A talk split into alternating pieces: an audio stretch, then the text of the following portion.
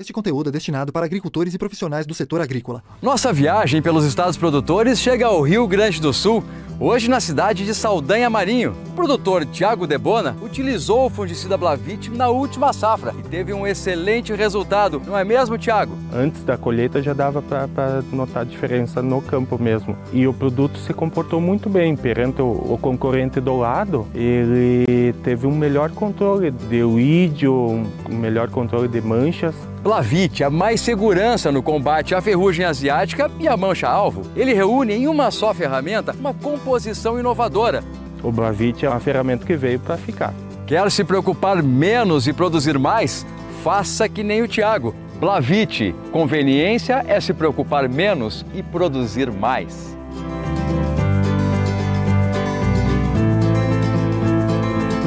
BASF.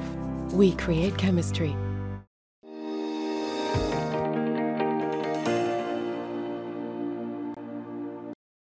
Olá, boa tarde a você que está aqui conectado com a gente no Notícias Agrícolas, aguardando pelas informações do mercado.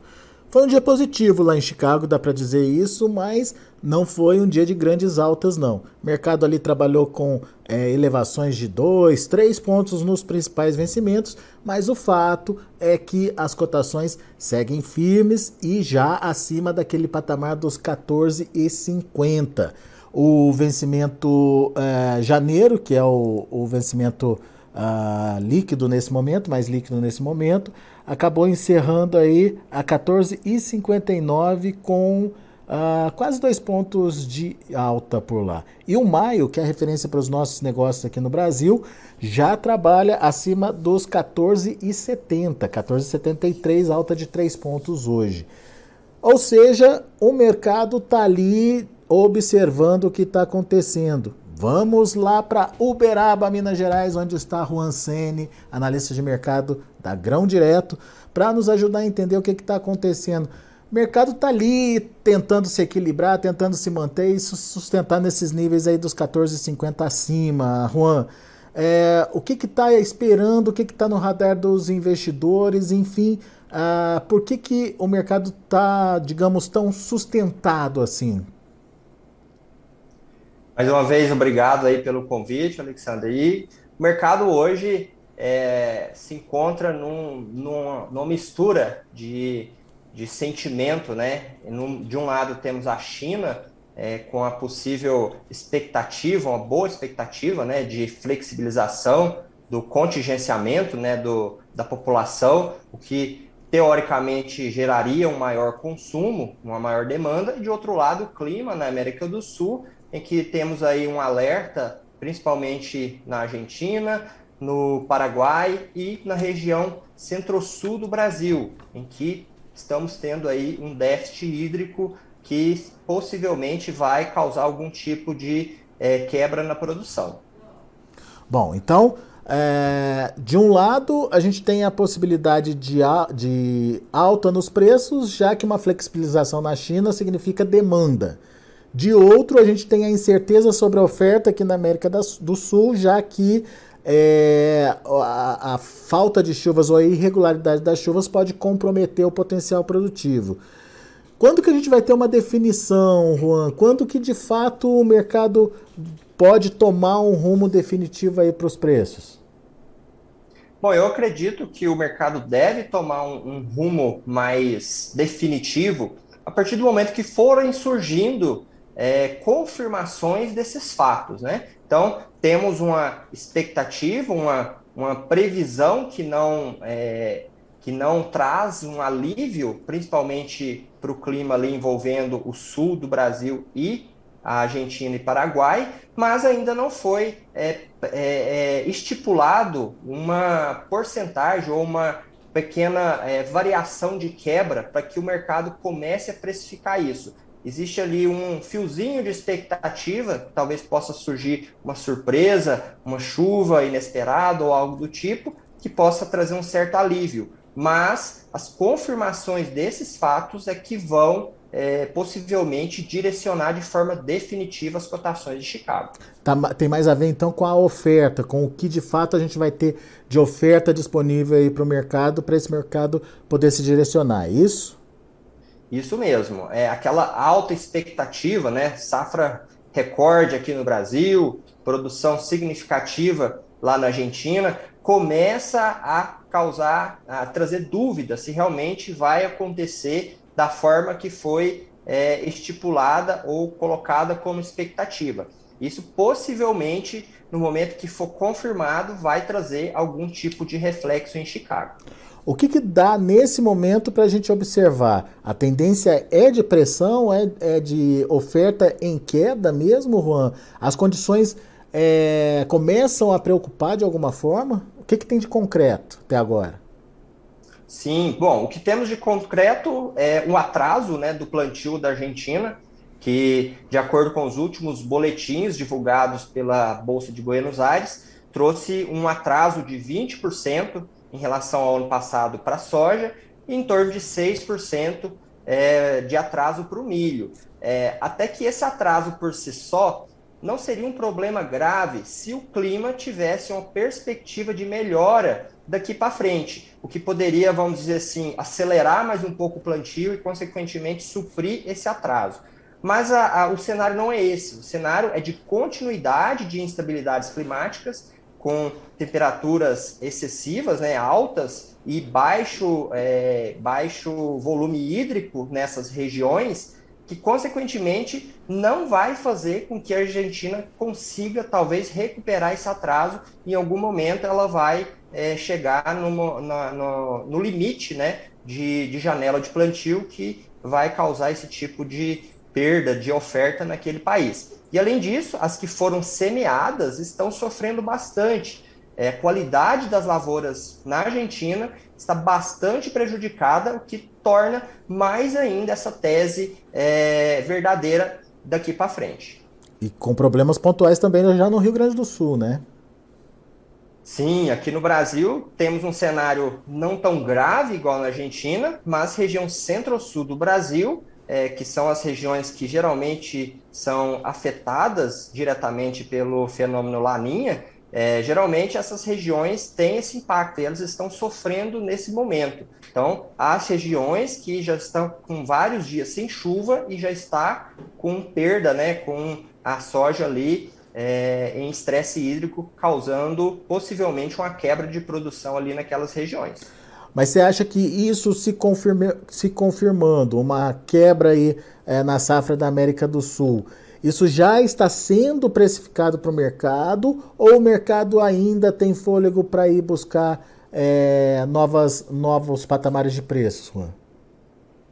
Bom, nesse momento, o mercado existe, no mercado existe o olhar para a China, né, em que ainda não foi confirmada a questão da, da flexibilização Caso isso seja confirmado, imagine que nesse momento temos um equilíbrio entre uma diminuição de oferta, mas também uma diminuição de demanda, por conta da, ainda da não confirmação da flexibilização. A partir do momento que for, é, ocorra essa flexibilização lá na China, vai aumentar a demanda e a oferta vai continuar reduzida. Nesse momento, causa o desequilíbrio entre oferta e demanda, e, consequentemente, é, é o momento que possivelmente vai haver algum tipo de precificação em Chicago a partir do momento que forem confirmando esses fatos. Você vê como oportunidade para o produtor ou dá para esperar mais um pouco na hora de fazer seus negócios? Porque ao mesmo tempo que a gente está vendo aí Chicago subir aos pouquinhos, mas está é, indo mais para os 15 do que voltando para os 14 dólares por bushel, a gente vê um dólar muito volátil e é, é, no caminho contrário, né? Buscando patamares mais baixos, né? Isso, é. Você mencionou muito bem. É, não existe na, nas cotações brasileiras, na comercialização brasileira, a gente não tem que olhar só Chicago, a gente tem que olhar o câmbio também, que é o, o outro fator que é, geralmente é, influencia bastante nas cotações da soja brasileira. E sim, o movimento é, nesses dois dias foi de queda do dólar, principalmente por notícias menos piores, vamos dizer assim, no, advinda do mercado externo por conta de instabilidades políticas, e, consequentemente, o mercado começa a ver isso com bons olhos. Mas, se for olhar o cenário internacional, ainda temos uma pressão inflacionária muito grande, apesar de ter começado a ter algum tipo de efeito por conta da alta é, é, sincronizada de taxa de juros pelo mundo, mas ainda está longe de ser controlada. E aqui no Brasil também, né? Então temos esses dois cenários aí para ser avaliado, em que podemos afirmar que talvez não tenhamos um cenário para dólar é, em patamares muito abaixo do que é, se encontra hoje. É, hoje, por exemplo, deixa eu ver aqui, o dólar está fechando abaixo dos 5,30, 5,29 nesse momento, com queda de 1,44%. Queda forte hoje, mas enfim, é, amanhã pode surgir um outro fator que é, faça o dólar voltar a patamares acima disso, né? Com certeza. É, um, é uma situação que é um, a gente não consegue prever, né? É, às vezes surge algum nome, é, por exemplo, para comandar algum ministério da economia ou da fazenda que é, não agrade o mercado, possivelmente isso vai refletir no dólar. Não, escolheu alguma pessoa que tem um certo entendimento, que agrada o mercado, esse dólar poderá continuar caindo. E temos também a influência do mercado externo, né? Então, não podemos esquecer do mercado externo, que em certos momentos influencia também o dólar contra o real. Então, momentos que há um medo é, exagerado ou é, acima do normal no mercado externo, às vezes o, o Brasil se beneficia disso, e o, o, inverso também é verdadeiro. Existem momentos em que é, pessoal corre, os, é, os investidores correm para o mercado externo porque acreditam ser o melhor do que o Brasil. Muito bem. Uh, a gente a gente está de olho no que está acontecendo aí no mercado e principalmente na evolução da safra aqui no Brasil. Como é que você está vendo a safra, Juan? O que, que você está esperando? Qual a expectativa da Grão Direta em relação à oferta que vem, principalmente do Brasil? Bom, as expectativas são as melhores possíveis. Claro que possivelmente não teremos aquela super safra acima de 150 milhões de toneladas, como é estipulado aí pelos principais órgãos, né, que analisam esse, essas expectativas, mas não é uma situação que vai causar um estresse um ou uma queda de volume no mercado que vá afetar é, de forma significativa a cadeia. É, as expectativas são boas, a maioria das regiões está tendo, um, apesar de alguns é, empecilhos né, em questão de chuva, está é, tá sim tendo a condução adequada com o mínimo necessário aí para se ter uma produção significativa. Muito bem. Juan Sene, meu caro, muito obrigado mais uma vez pela sua participação conosco aqui no Notícias Agrícolas. Volte sempre. Obrigado, até mais. Tá aí Juan Sene, analista da Grão Direto, falando aqui com a gente no Notícias Agrícolas, uh, explicando esse mercado, uh, trabalhando aí sem grandes evoluções, sem grandes saltos nos preços essa semana, uh, por conta de espera de definições. Quer saber o que vai acontecer na China? é, lockdown, se vai ter intensificação, se vai ter flexibilização, isso influencia na demanda chinesa. E da mesma forma aqui na América do Sul, condições climáticas não são das melhores, tem influenciado é, o início aí uh, do desenvolvimento das lavouras. Lá na Argentina, por exemplo, o plantio está bastante atrasado em relação a anos anteriores. Então, isso também traz uma incerteza para o mercado em relação à oferta. Portanto, é, a margem para o mercado se deslocar aí é bastante pequena é, e o mercado vai testando novos patamares nesse momento, caminhando mais para perto dos 15 dólares por bushel do que voltando para os 14 dólares. Vamos ver como encerraram as negociações lá na Bolsa de Chicago hoje. De olho na tela, você vê um janeiro subindo, 2 pontos mais 25, 14,59. Um março, 14 dólares e 66 centos por bushel, alta de 3 pontos mais 25. O maio, 14,74, subindo 4 pontos. E o julho, 14,78, alta de 5 pontos. Isso é a soja. Para o milho, o dia foi negativo, mas queda pequena também. 3 pontos no dezembro, 6,65. Março, 6 dólares e 69 centos por bushel, perdeu 1 ponto mais 75. A mesma queda para maio, que fechou a 6,68. E julho também recuando nesse mesmo nível, a 6 dólares e 62 centos por bushel. E para finalizar, a gente tem o trigo, que fechou para dezembro com uma leve alta de 1 ponto a 7,57, para março 7,81, alta de 0,75, para maio 7,92, alta de 0,25, julho caiu 0,25, fechou a 7,97. A gente vai ficando por aqui, agradeço a sua atenção e a sua audiência.